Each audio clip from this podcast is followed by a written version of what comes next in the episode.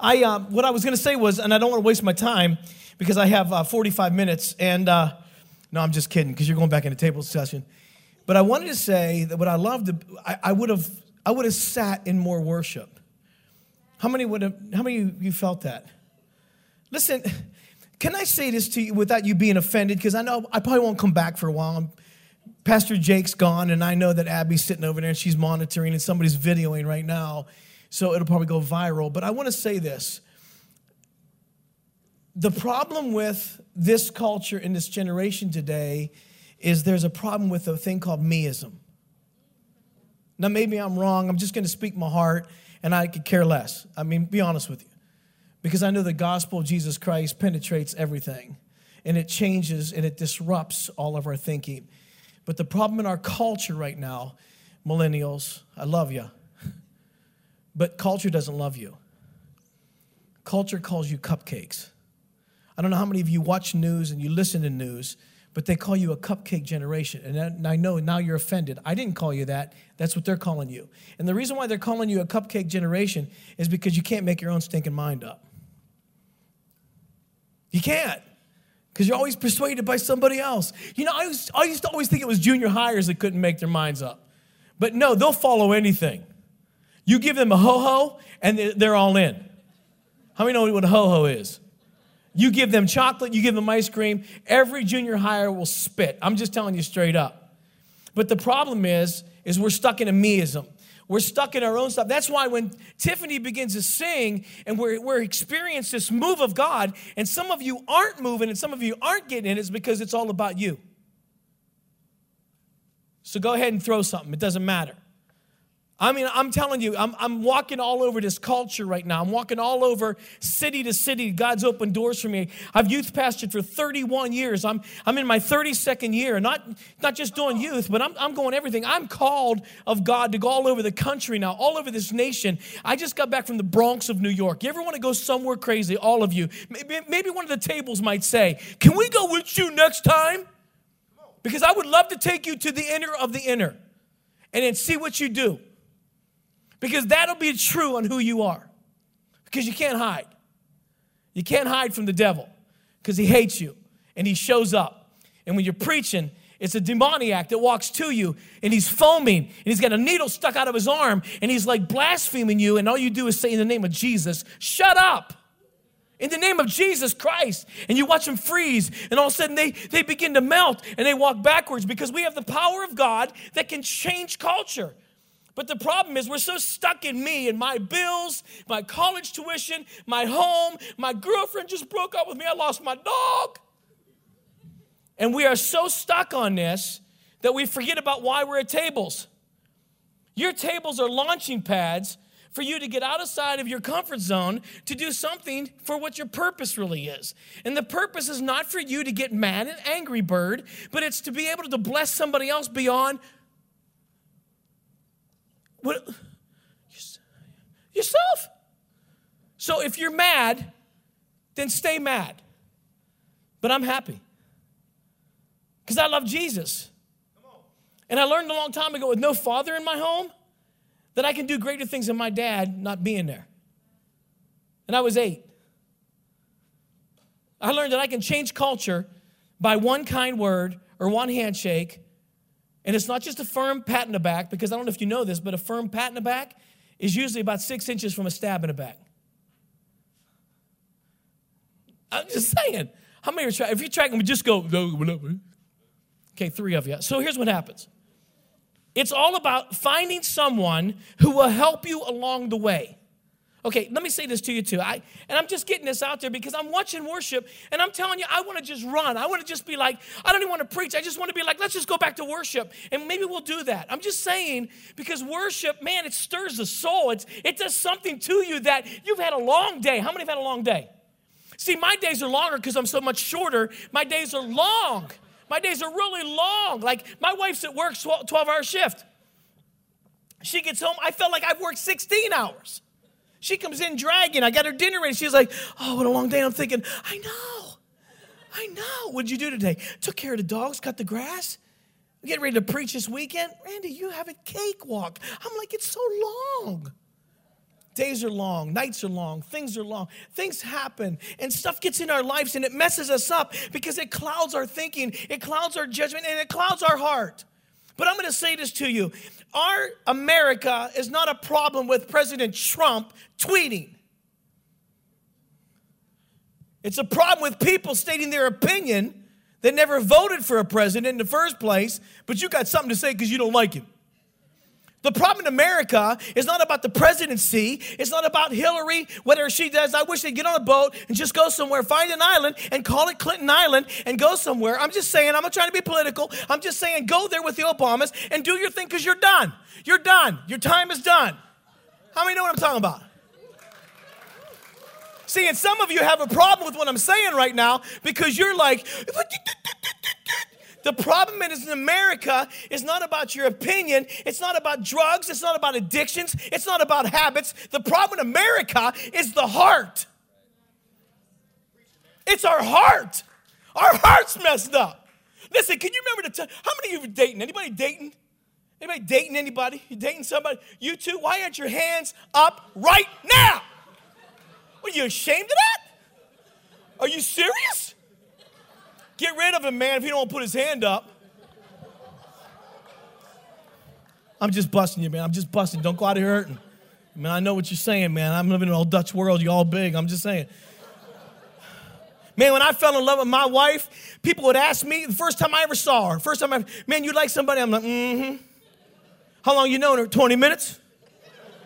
But I wasn't going to tell her that. I'll be married 32 years this year. You don't think my baby is everything to me? Let me say, she's not only everything to me, she gets me up in the morning with my Jesus. She gets me on my way. She teaches me what I don't know. That's my woman. So you're dating somebody, right? Listen, when you're dating somebody, it all starts out to be like this Oh, man, I gave away my heart. And then what happens when stuff falls apart? She broke my heart. She didn't break your heart. You have bad breath, dude. Get a mint. But the problem is, we don't want to be so close to somebody because we don't want to give our heart and let our heart be broken. How do you think Jesus felt when he went to the garden and he said, Lord, is it your will that this cup pass from me? He wasn't saying, I'm not going to do it, but he was saying, Is there another way? Because he's about to endure the punishment that no man ever deserved, no woman ever deserved. His heart was broke on the cross, it was pierced, and they said it exploded on the cross. But the blood that was shed for you and I gives me a heart to do the right thing, to stir the right way, to move the right way, to talk the right way, to know this my purpose is about Jesus. I'm old, man. My purpose is almost done. Not yet, but almost. But here's the problem we have today in America it's a heart issue. I want to talk about three things and I'm going to get out because you're like, get off. Number one is be devoted to one another. And I'm going to show you some scripture. Romans chapter 10, verse 12. Is that what you do? You take notes? You, well, you got it right in front of you. So start throwing stuff. Thank you, brother. It's right, right there. Romans chapter 10, verse 12, it says, Be devoted to one another in brotherly love, honor one another. Mm. I don't know what it says. Do you know what it says? Honor one another, other. Brothers, brothers, and that's not Spanish. Honor one another above yourself. That means get you out of the way. Okay, when I get me out of the way, meism out of the way, because it's all about me. I want me. It's almost like this one. My, my anybody ever hear this this term? It says find a can, can all you can, and then hide the can. Okay, let me let me give this to you. Um, my mother, um, her neighbor, when she was living in Niles, Michigan, her neighbor passed away, and he was a hoarder. The, the husband was a hoarder. So the wife now is all by herself. And the husband hoarded, hoarded, hoarded. And the downstairs, when they went downstairs to take clean the house up, to maybe sell some stuff and move on and maybe make some money or have an auction or whatever, she said, I don't know there's much there, but I think that um, my husband has secret places and secret things. So they were cleaning out everything and they got everything outside and they had a garage sale for like three weeks. Stuff was happening. I'm serious. They had an auction and everything going on. But there was a secret room that my mother was like, Is there anything in here? It was like a Michigan crawl space, okay? And she's like, Is there anything in here? She goes, No, there can't be anything in there because my I don't know how my husband would have gotten there. And I was like, My mother's like, Well, can we check it? Do you have a flashlight? So they looked in there and there were all these cans, like different size cans. And, and they always complained, the husband always complained about not having enough money not being able to pay for everything and this and that. Well, all the time, he worked a great job and he had all kinds of things going. And they began to pull these cans out, and there were about 22, 23 cans, different shapes, different sizes. And in one of the cans were the most uh, outrageous, like, collection of coins that they've ever seen. And then there was rolls of $100 bills in some of the other cans. And then there were certificates of things, and there were like um, the, a collection of like uh, stamps and everything. And they took it and they took the value, and I'm making the story really condensed. But after they did all their homework and everything, there was about $275,000 that were in a Michigan basement that the husband never told the wife. And now, now she's like, I want to kill him. My mom's so cute. My mom's like, um, but he's not here anymore. Like, no kidding. And so she's like, Are you serious? All this time we suffered and we did this and we did that. See, here's the problem that person was not about his partner, it was all about him. In fact, it wasn't even all about him because he could care less about her.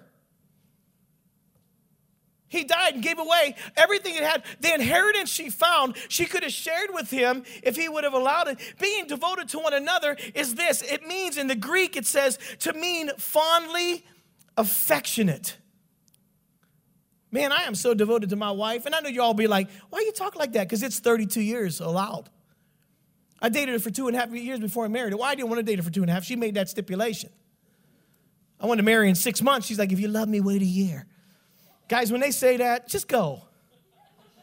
If you really love me, wait another year. Unless you ain't making no money, then get out. Girl, you crazy. She said, wait another year. I was like, two years? What's wrong with you? I was 25 years old. I was burning up. I'll say it to you. I never had sex before marriage. I was like, Brandon, come on, girl. Don't look at me crazy. I got a license for this thing now. I'm talking to people, I'm talking to young people, millennials, right? You're mature adults. I'm not talking to junior highers. I'm talking to people that are married or getting married. I'm just telling you straight up, we have a license and it's okay to have sex whenever you want. I'm just saying, being devoted to my wife is fondly affectionate. It means this I've sold out to her. In the scripture, it talks about somebody who was fo- so fondly affectionate with his own brother that he led his own brother to the man named Jesus before himself. And his name was Andrew.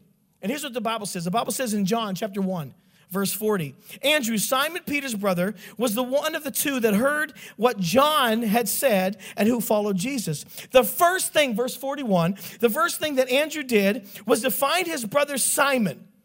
Remember, his name was Simon that wasn't turned into Peter yet. We have found the Messiah, that's the Christ. And he brought him to Jesus. And Jesus looked at him and says, Your name, you are Simon, son of John.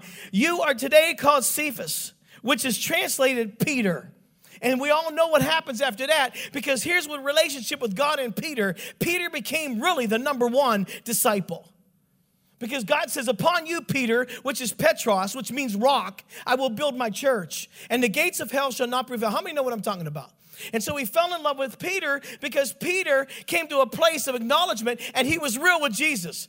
Peter was nuts, stinky fisherman. God, we, we've been fishing all day. Throw them. We've been fishing, I'll throw them. Okay, they threw the nets and all these fish, and he's like, man, snap, who are you? Who are you? He said, follow me. I'll follow you anywhere now. I'll make you a fisher of men, though, Peter, not fish. And I will establish my church. And you know what happened when Peter denied Christ three times? Jesus didn't turn his back on Peter. He came back to Peter and said, Listen, I know you messed up. I told you you'd mess up. You heard the crow? That was, yeah, it says that in the Bible. The crow cock three. Right, come on now. How many know in scripture? You just don't like my crow. I know what's up with you. And the Bible says that Peter heard this and he began to get out, and people began to accuse. Three times he denied Christ. But here's what Jesus does Jesus reestablishes and reconciles him. And then he says, Peter, you don't understand, man, I'm leaving. And I told you guys when I leave, Andrew, thank you for bringing me Peter because he's a big mouth. He's crazy. He's nuts. He'll deny things. He'll even mess up. But guess what? He'll cut a soldier's ear off. How many knew what I'm talking about? When they came to get Jesus, Peter's like, you ain't, and he's like, Peter, Peter man, Peter stink. Man, what's wrong? I'm telling you, when he put that ear back on that soldier, you think that soldier heard every stinking moan of every dog and cat 17 counties away. That guy heard better than he ever heard. Why? Because of the touch of Jesus. And then Jesus dies. He's, he's ascended in the kingdom. And Peter in Acts preaches his first message. And what happens, you guys? 3,000 people get saved the first time he ever preached. Don't tell me that you can't get busy. Don't tell me that you can't be like Peter. Don't tell me that you can't go down to Rosa Park and you can't proclaim the gospel. Don't tell me that you're around these tables and you're going to be selfish enough to say, Are we having a hot dog cookout this weekend? That's cool. That's cool to let this group do that. That's cool to come to my house and do things at my house. That's cool to go to beach together and do things. That's why you establish this because this becomes a small group and you begin to pastor each other. And then you get a heartbeat for Jesus and you go downtown Grand Rapids and you start leading skateboarders and, and kids that are less fortunate to you and people that you don't know that are er, er, dirty and ugly. Why? Because you're devoted to Jesus Christ. You are firmly committed and devoted affectionately to Jesus Christ. And when you can't say that, don't tell me you're a Christian. Not really. But it's talking about reaching. See, I, I, I, said to Pastor Jake, I said, Do you really want me to come? Because it's going to get ugly. I just want to encourage you. Get out of you. There's a lost and dying. That's why I watched one of the young ladies. I just met her at a camp. I did a family camp. Who does a? I'm not even that old. I'm, I, I had to quit this. You're going to be like, quit hitting my mic. I did a family camp. All these little kids, older parents, 90 year olds. It's all happening. I'm like, God, why'd you do this, man? Why my family camp? And there's a group that came and sang, and the first time their daughter, she's 23 years old, non married, beautiful young lady, can sing like anything. She goes on her first trip to Africa, first trip to help in an orphanage. I've been watching her on Facebook and the transformation from her life that says this all these years I've been singing the gospel, I've not done the gospel. All these years I've thought that I had it. I've been singing like a bird. I'm doing all these things, but I did not go beyond my four walls of my comfort zone. And now I'm in Africa. Now I can't get Africa out of me. These kids have attached to me. I've attached to these kids. I'm watching people come by the hordes to hear the gospel of Jesus Christ. I've never preached in my life, I've only sang it. Transformation when you get outside your four walls. Because hmm, I'm going to say this if you're poor today, and you don't work for Jesus, you'll be poor tomorrow. You're going to blame everybody else. My dad was like, no, no, no, no. When you come to Jesus, he changed your DNA. You can't be an angry bird like, I have, I have an attitude because my mother. Well, first of all, quit smoking. Sound like Beelzebub. Man, I, my, if I, if I would have, if I would have taken everything my dad gave me, I'd never be here. If it wasn't for my Jesus. Number two is we have a responsibility. 1 Thessalonians chapter 5. I'm almost done. You only have about two and a half minutes of me, and then you go to round tables. 1 Thessalonians chapter 5, verse 5 says this, and you are all sons, and I'll put daughters of the light and sons, daughter of the day. We do not belong to the night or to the darkness. So then, let us not be like others who are asleep, but let us be alert and self controlled. For those who sleep, sleep at the night, and those who get drunk, get drunk at night. But since we belong to the day, let us be self controlled. Look, are you reading this? Do you see this? Thessalonians people are like, I knew the scripture was. It's there. But since we belong to today, let us be self controlled, putting on faith and the love as the breastplate and the hope of salvation as the helmet. For God did not appoint us to suffer wrath, but to receive salvation through Jesus Christ our Lord. He died for us so that whether we are awake or asleep, we may live together with him. Watch this, verse 11. Therefore, encourage one another and build each other up, just as in fact you are doing. So we have a responsibility, and that is to build each other up in the faith of the gospel. This it's to awake your spirit. That's a responsibility we have. We got to awake somebody's spirit because there's there's a dormant. They're holding dormant. The spirit is dormant. Did you ever see somebody get excited going to a concert? You know what I'm talking about. You know why? Because there's nothing expected of you at a concert except you paid the ticket. Now, watch, how many of you have been to a concert lately? How many have ever had a great time? How many have ever gone and it's like, man, this sucks? Man, I don't know about you, but this is nothing what I thought. I paid $77 for this. No, we go to a concert, and if it ain't happening, we make our own stuff up. We start a beach ball because the bands are lame It ain't happening. So we're like, party! over by engine 45. You know what I'm saying? You make your own stuff up, right? But how many of you know when you bought the ticket, you paid for the ticket, you better get what the ticket's worth? How many know what I'm saying? We have the responsibility because the ticket's already been paid. We're, sta- we're standing and sitting at the feet of Jesus, God Almighty. The ticket's been paid. There's a concert going on. There's a welling up in my spirit that I have to give it to somebody else because you can become contagious. oh, what? Cont- contagious? Effective, not infective. Jesus Christ was not favored by culture, but he affected it. In fact, they hate him so much they put him on a cross. They hung him. Why? Because he wasn't, he wasn't popular to them but he affected culture. That's why today we're talking about Jesus Christ in a culture that says it couldn't have happened that way. There's no way Jesus. But then when I preach on the Bronx in the city, in the Bronx this weekend of New York, and there's a block party, and I begin to preach Jesus, you will not believe how many people come off their porches, out of the sidewalks in different places, just to hear what Jesus has to say. We're talking about people that are in porn shops. They're buying stuff coming out of the porn shops, and all of a sudden they're hearing the gospel and they're trying to hide their packages of stuff. That's called conviction. Don't tell me that Jesus isn't alive and well. When the band begins to talk about Jesus and you got demoniacs that are walking on the street, people that are so high that all of a sudden they get to the stage and they're like, Where am I? What's going on here? And they get fed the gospel and then they get clothed by the, the organization. Then they get fed by the organization. And then the church across the street says, Bring you in because we're going to mentor you. That's what it's supposed to look like. That's when we get out of our comfort zone. So, number three is we reach a lost and dying world for Jesus. Now, I'm just going to close with this. Do we bring the band up or you go back in discussions? You go back in discussions? How long is that? Because I would love to go back into the band of that song again and just have prayer with people at the altar at the end, if that's okay with you guys. I, I really want to pray over you. I want to pray a blessing over you, a prayer of power over you, unless you got to go to McDonald's or something. I don't know what happens. Maybe Jimmy John's. I'm, they ain't that freaky fast. I'm just telling you straight up. This is where we're at the national dilemma. Watch this. A generation of broken promises, a generation of no self control, a generation that says, I'm always falling short, I'll never measure up. I'll never measure up. A, a generation that says, I want to see miracles, I'm tired of hearing about them, I want to see them.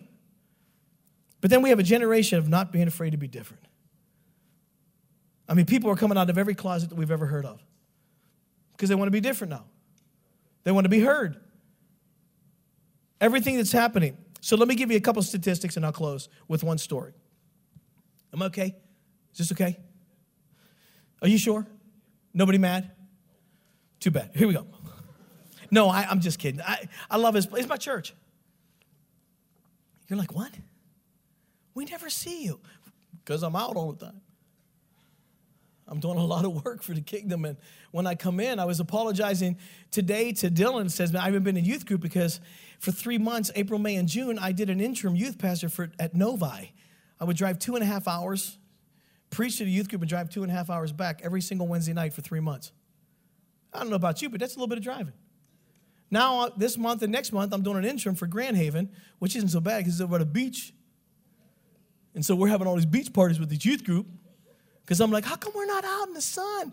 We've never done it before. Let's do it. So we're on the beaches, we're cooking hot dogs, we're talking about Jesus. I love it. We've never done that before. It's like, are you serious? I'd live here. That's why I'm getting so dark. Let me give you a few statistics and I'll finish with a story. 168 hours in a week. Those of you mathematicians do it. 24 hours a day times seven, 168 hours. They say that 56 hours a week at eight hours a day of sleep is 56 hours. Eight hours of sleep a day. How many of you sleep at least eight hours? You must not be college students. Here we go. You must not have a job. And so here's what happens. If we get eight hours of sleep a day, that's 56 hours a week we're sleeping, okay? 56 hours we're sleeping a week. Okay, 35 hours a week you're in school, uh, college, whether high school, whatever, 35 hours a week you're in there. 60 hours a week. How many of you do social media? Some of y'all lying. You don't want to put your hand up. You're like, you got a little chip going on and say, Did you hear the new thing they're coming out with chips? Okay, I'm just saying, read Revelation, it's happening. This whole chip it here, chip it there, put a chip in. Okay, oh, I'll put no chip in my hand. Me smack you. Here's my picture. This is what I look like. Don't be like, boop. It's not gonna work with me. My skin's too thick. I'm Italian.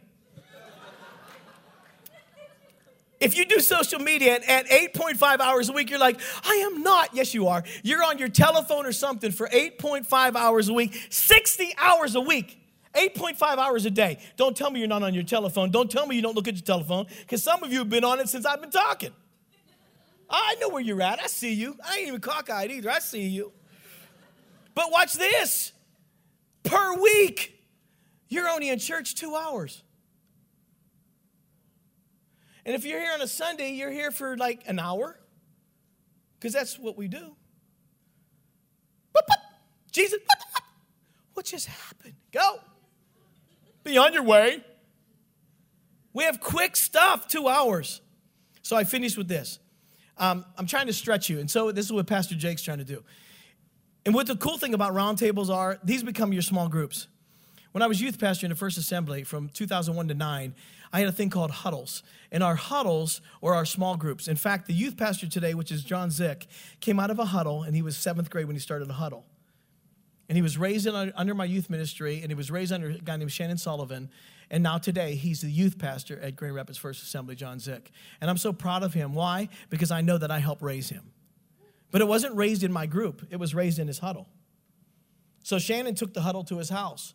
He took the shuttle, uh, the huddle shuttle, and he probably took a shuttle to the huddle. And so that's almost, see, I'm in the city too much, I'm shuttling. And so what happens is, he takes them to homes, he takes them downtown, he takes them to meet people, and they transform and change people's lives. And that was the call of God to John, God to John Zick's life, and that's why he's youth pastor today, because God so saw that I'm going to bring this kid back to Battle Creek. His whole family is Zicks. They all went to Byron Center High School. I've known all the Zicks. And so this is what I say God says. But I didn't want to get stretched. When I first went to youth ministry, I was, I was 26 years old, 20, t- turning 26 years old, and um, I was starting in Battle Creek. Anybody hear Battle Creek? Michigan, yeah, some of you. And it's uh, Kellogg's Corn Flakes, and there's a lot of them there. really flaky people. And so, anyway, so so I'm there, and, and, and my pastor wants to stretch me. You know, I'm trying to stretch you, as Pastor Jake's trying to stretch you, and to get out of your comfort zone. And he says to me, I need you to go to the hospital. There's an older person dying. Now I'm a youth pastor. I've only been on the job like maybe two months. I'm like, hospital? What do you mean go to the hospital? I didn't want to be a youth pastor. I told you this before if you remember me. I wanted to be a phys ed teacher. I wanted to get a dodgeball, knock a kid out in class, break his face, and then pray over him. And they're giving me a countdown. Oh, now they're winding up. Okay, my bad. Okay, I'm finished with this one. Forgive me, Jake. He says, go to the hospital. I said, I want to go. go to the hospital. An old man. Can I go with youth? Can I go pray over young people? No, no. You're going to go. There's an old, cranky man, and you're going to have to go pray for him. I'm like, well, why don't you? I, and I finished there because I was almost like, why don't you? Because you're old. But how many know sometimes God gives you wisdom, and then sometimes you have a spirit of dumb dumb, but wisdom sometimes prevails.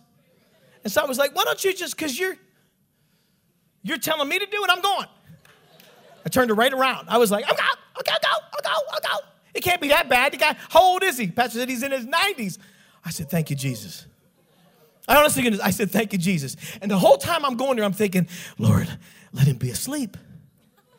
Because then I can just walk in.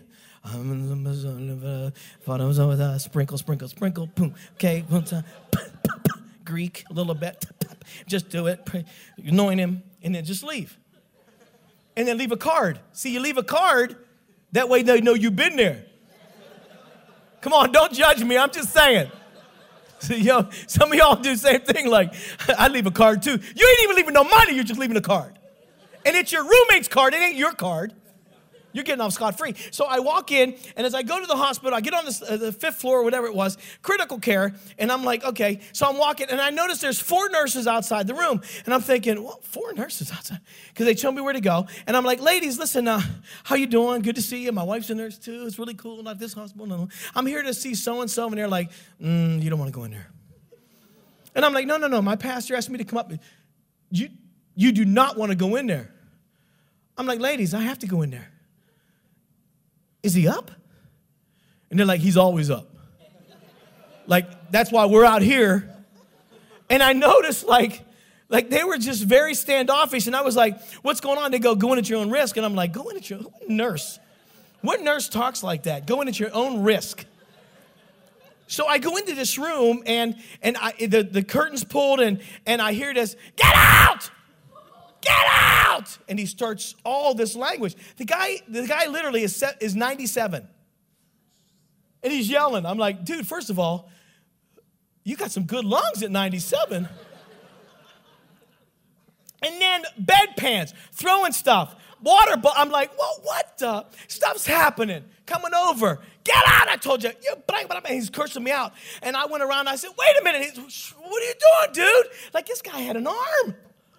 I'm like, wait, you're 97. How you do that? How you do that? He goes, who are you? Get out. And he starts cursing me out, cursing me. I said, listen, stop it. Just shut up. He's like, who are you?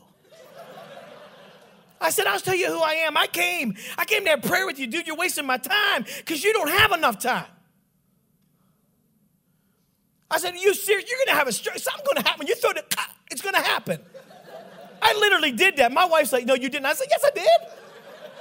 First of all, you know why I did? Because I have the right to do it because he's throwing stuff at me. You know how bad I wanted to smoke him out? Bam! Hey, he clean up on aisle five right in there, okay? A, I'm just telling you straight up. See, I live different. You're all like, ah. Listen, so so I go in, I go in, I'm, and I sit down. I gotta pull a chair up. Yeah, whatever. And so he, he's gonna, like, I'm serious, like from the bells of Beelzebub. And I was, I was speaking to hell. I'm like, devil, in the name of Jesus. In my mind, in my mind. I'm not talking to him. I'm in the name of Jesus. And I get behind me, Satan. And I watch his demeanor change. And I begin to spend time. Now I'm in there for five, ten minutes now. And you could hear him going, and they're knocking. I'm like, I mean, I'm all right, you know. And they were trying to figure out maybe he strangled me or something. So I'm sitting there and I start to ask him questions. Long story short, I get to know his name. And I said to him, I said, wait a minute, wait, a minute, wait, wait, wait. How in the world you get here? How'd you become so bitter and hate God? You're 97 years old. You have one step to take to glory or one to hell in a basket. Tell me your story. So he starts telling me how his mother died when he was a young boy and how he cursed God, and his grandfather, his best friend, died and he cursed God, and his sister was taken in a bad accident on a farm, and he just cursed God. And he says, I'll never, I never want anything to do with God. He was seven years old when it started. And I said, All these years, 90 something, yes, he said, I have built organizations, I have money, I have all kinds of money, I have everything, but I don't have one family member that comes to me. Not one family member. They've all denounced me. Then nobody, they hate me. They don't come around. I said, Well, I can see why. You are mean. But you're gonna die without knowing Jesus. But I said, Not on my watch. I know why I'm here. I'm purposed. I'm purposed to be here to tell you that Jesus loves you. And I'm going to walk out of this room, doggone, I'm going to walk out of this room and you're going to know Jesus one way or another. I'm going to slap you. So before I left, I led him in a sinner's prayer. Weeping, just weeping, weeping. I went to leave and he grabbed my hand. And I was like, man, how does this man have this much strength? and I know why, because I think God purposed me for that time. Listen, this guy was old. This guy's been in the community for years. I'm only at Battle Creek for three months. God chose me. But if I would have stayed in my comfort zone, I would have never gone to that place. If I'd have said, you know what I would have done? I would have smoked it. I would have said, you know what? Here's my card. Pastor, I'd have lied. I'd have did something if I wasn't in the spirit. I would have. There's people that do it all, all the time. And they're called ministers because they're not willing to get dirty. I looked at him. I said, "Let me ask you a question. What do you have? What, what, one regret? One regret. I know you lost your your wife. I know you lost your mother. I know you lost everybody's passed away in his life except for a couple grandchildren. They hate me." I said, "He says, if I could change ninety years."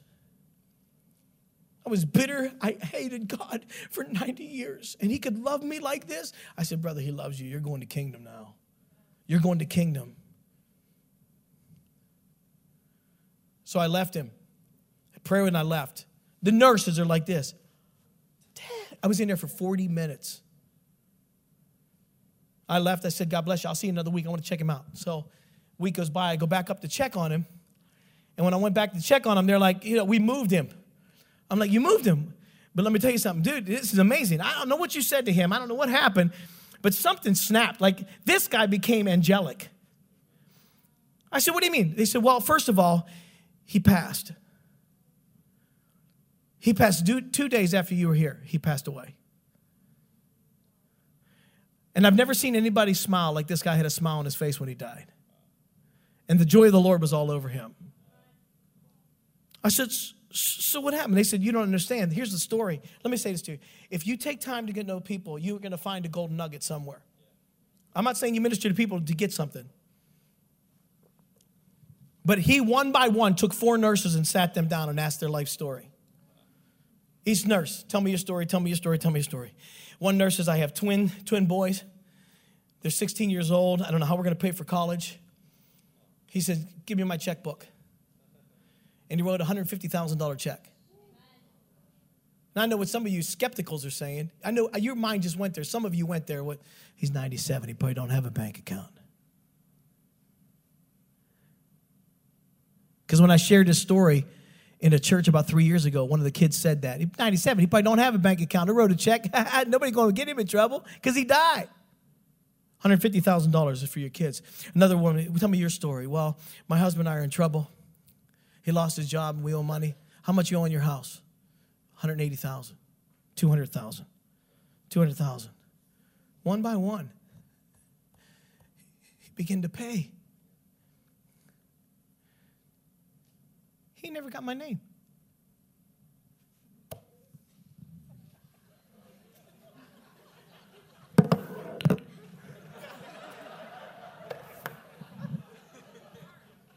I led this guy to Jesus. He gave me nothing. I left the card. These cataracts probably didn't see nothing. I'm just telling you, didn't leave me squat. I'm not bitter. Yes, I am. I thought, my Lord, they're telling me to check. So I'm thinking, oh, there's one coming, man. My wife, Lori, I'm getting 300,000 because I led the man to Jesus, right? It wasn't even a buck 380. I was like, what is going on here? Not even a coffee card. But I'll tell you what my reward is to see Herman someday in kingdom. I guarantee with Jesus, my grandfather, my best friend, my dad, all those that have gone before, Herman's going to be standing there. I just know it. You know why I know it? Because that's what I seeded. What are you doing for kingdom? Are you really that devoted to one another? Do you understand the responsibility? See, you're, listen, you can't shun the responsibility. You can't say it's somebody else's. I'm not going to do it because you're here for such a time as this, where if you miss this, the next generation will not get anything. You have passed the generation over, and you talk about, listen, I didn't get anything, my dad didn't. I know, but quit blaming somebody and run to the cross. Quit thinking of you. Think about somebody else. Think about my responsibility because this is the problem I'm saying. An entire culture of millennials, and I know you're not here, but the entire culture of millennials, no one wants to take responsibility. Was it Kathy Griffin? Which one's it? Gifford? Whatever, the, the comedian? Decapitates a president, whatever. funny. All of a sudden now nobody's hiring her. He, he, he, he did this to me. No, you did that to you. You're the knucklehead that did that because you don't like somebody, so you don't want to take responsibility. Here's what I'm closing with just take the responsibility to do the right thing. Even when it doesn't make sense, do the right thing. I did the right thing that day, and I have no regret for it. And when I went back to tell my pastor, and he's like, You're to visit him? I'm going back, Pastor. Why? Because I made a new friend in Herman. What are you doing for the gospel of Jesus Christ? And what are you going to do around your table that's going to outshine any other table? Take the responsibility to my table is going to be the gospel of Jesus Christ. Because the core of this table, number three, is all about the number three. Come on, Father, Son, Holy Ghost. It's there. Your table's anointed. I don't know about the rest of you, but that's anointed. Father, today, tonight, God, God, I pray that just one person gets it. God, before we go to discussions at our table, which will be the question is are we taking enough responsibility to do what god's called us to do? That's the question at the tables. Are we doing enough to do enough to reach past ourselves to change culture one person at a time? God there is nobody in this room that's made of junk. Nobody. Because once we find jesus christ we are somebody to you. We are joint heirs we are sons and daughters of the Master. We have royal blood running through our veins. We are not junk. I don't care how many mistakes I've made. Herman made so many mistakes in 90 years, but God, you rescued him, and now he's in kingdom. Why? Because he chose at that moment to accept you and give away 90 years of junk. We might have nine years. We might have nine, nine months. We might have done something so stupid that you think nobody ever, God says, not only I forgive you, not only forgive you, but I'll forget about it and just keep going on. Now I purposed you. In Jesus' name, amen.